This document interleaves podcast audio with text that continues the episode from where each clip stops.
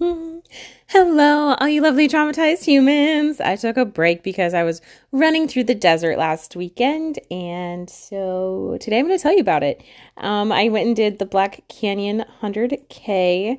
Um, there was a 60K and 100K, and I don't know, I like long shit, so I did the long one. Um, I've heard about uh, the Black Canyon races for a long time. I've never done them, so I put myself on the wait list. I got an email right after Christmas that I got in, so I was like, take my money 300 bucks out the door. Um, but I don't know, it just seemed fun. There, I heard that it's very technical. There's, you know, it's a fast start, it's a net downhill. Um, and it's a point to point course, which is kind of cool. You don't really have to repeat anything. There's stunning views and it's 95% single track. Um, so if you ever have a chance to do this race, just jump on it. Just go do it. Also, um, the race company that does it is Aravaipa, and they have all of their shit locked and loaded. Like they are one of the best race companies. They know what they're doing. I just go do it.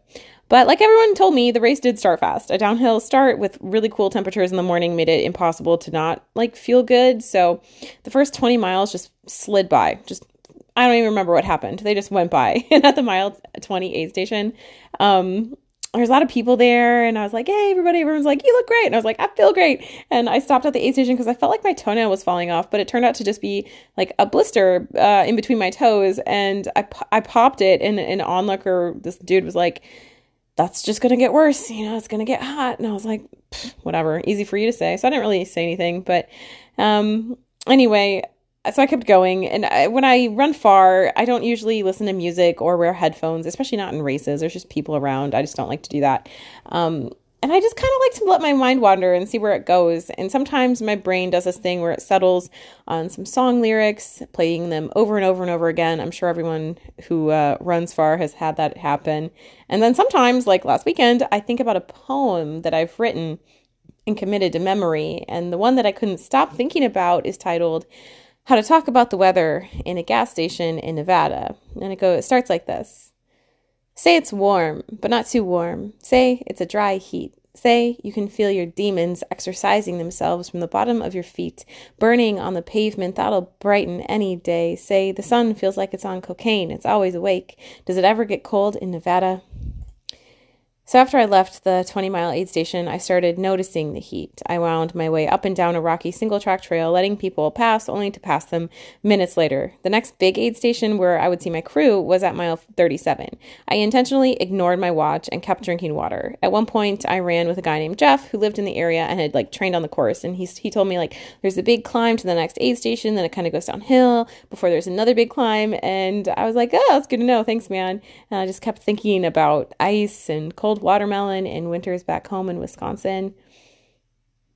Let them say yes. Let them tell you about midnight when lizards crawl beneath rocks to hide. Let them tell you how nice a fire feels when the sun goes down. Make a joke about the locals who crave fire in the sky and in a whiskey glass. Comment on the cacti, the miles of dirt and dust, how nothing rusts in the desert, how you went off roading once when Google Maps took you on a shortcut to avoid the traffic from LA. The air is cooler by the coast, but Nevada has the vices, the guns and smoke. There is no place on earth as warm and mad and sad all at once. When I arrived at the mile 37 aid station in Black Canyon City, I saw my boyfriend Mike and a group of friends cheering me on. I could barely smile at them. Oh my God, I was like, hey. my friend Laura came to my side and she's like, what do you need? I didn't know what I needed. I was like, Duh! I was feeling miserable. I just, I couldn't. I was like hot. I didn't know how, ugh. Felt kind of like nauseous. Didn't really want to eat. Didn't really want to drink. But I knew that the misery would or should eventually pass. Laura filled a bottle with electrolytes. I stuffed some nutrition in my vest. I was like, I can't eat now, but I'm going to eat later.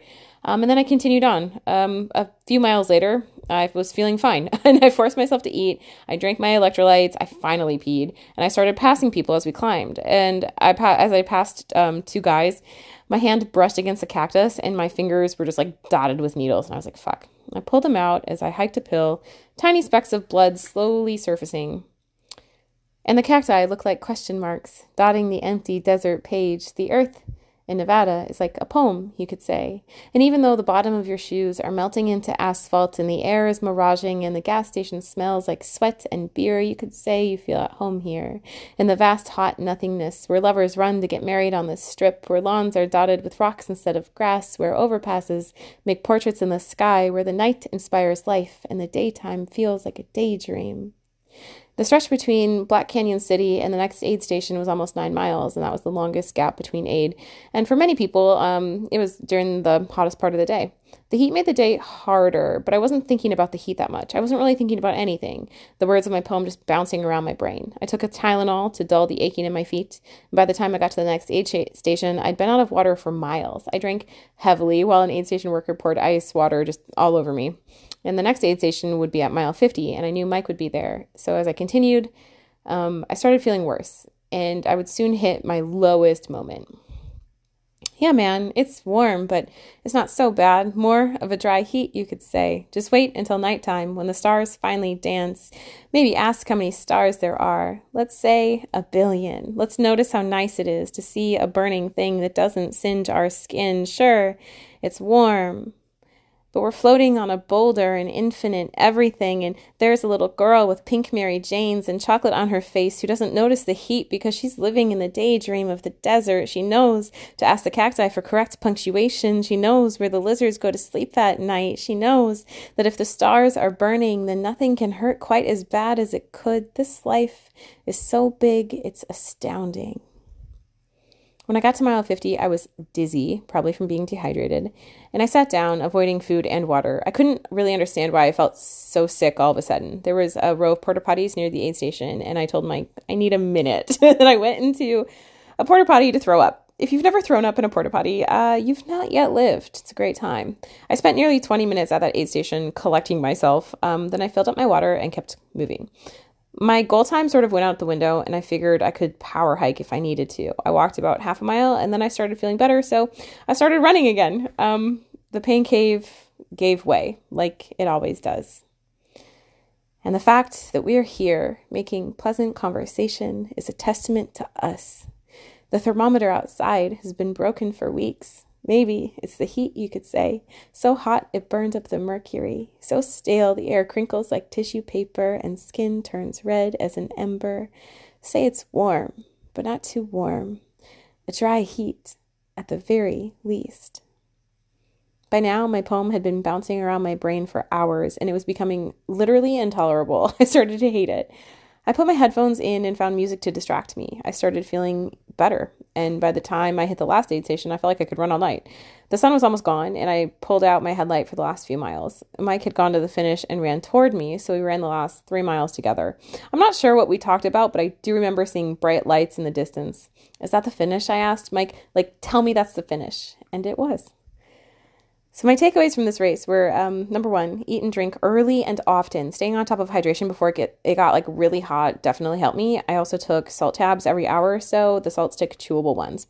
Um, the second thing is to apply and reapply sunscreen. I applied sunscreen four times and I wasn't burnt, just very tan. Uh, my skin does get very red though, and so everyone thought I was burnt, but I woke up and I was like, bitches, not burnt. I, I really wasn't. Um, but my, yeah, I don't know why. I just get hot, my skin gets red. The third thing is to train for the conditions. I did a long 50K training run a few weeks before with my friend Andrea, and it was on this exposed rocky trail. It was like the perfect training run for a hot, rocky 100K. Um, so if you can, train for similar conditions. The fourth thing is cool down any way you can. I dunked my hat in streams and I put ice in my bladder to take the bite out of the hot day. Other people were putting like ice around their neck or they had like sun shirts on or, you know, they're doing all these things. The fifth thing is just keep moving. Walking is faster than stopping. Any forward motion is better than none. And the last thing is that the pain cave doesn't last forever. Be grateful for like every moment you get to be on the trail doing the thing you absolutely love. It's such a I don't know, privilege and honor to be able to do these sorts of things. Um, not many people can, and I, it just brings me so much joy, even though it also brings so much pain. So, um, yeah, sometimes when you're in those really painful spots, just remind yourself that you chose to do this. You get to do this. It's a beautiful, beautiful thing um, to test yourself and to gut it out and to see other people sort of like facing that same sort of pain is, um, oh, it's just really cool. It's inspiring. Um, so the things I linked were just the race site for Black Canyon and more about Aravaipa. Definitely check out their other races. Um, I linked Altra shoes because that's what I ran in. I wore my Olympus the entire time. Love them. Um, I think the reason I got a blister is because there was a rock in my shoe. So that's on me.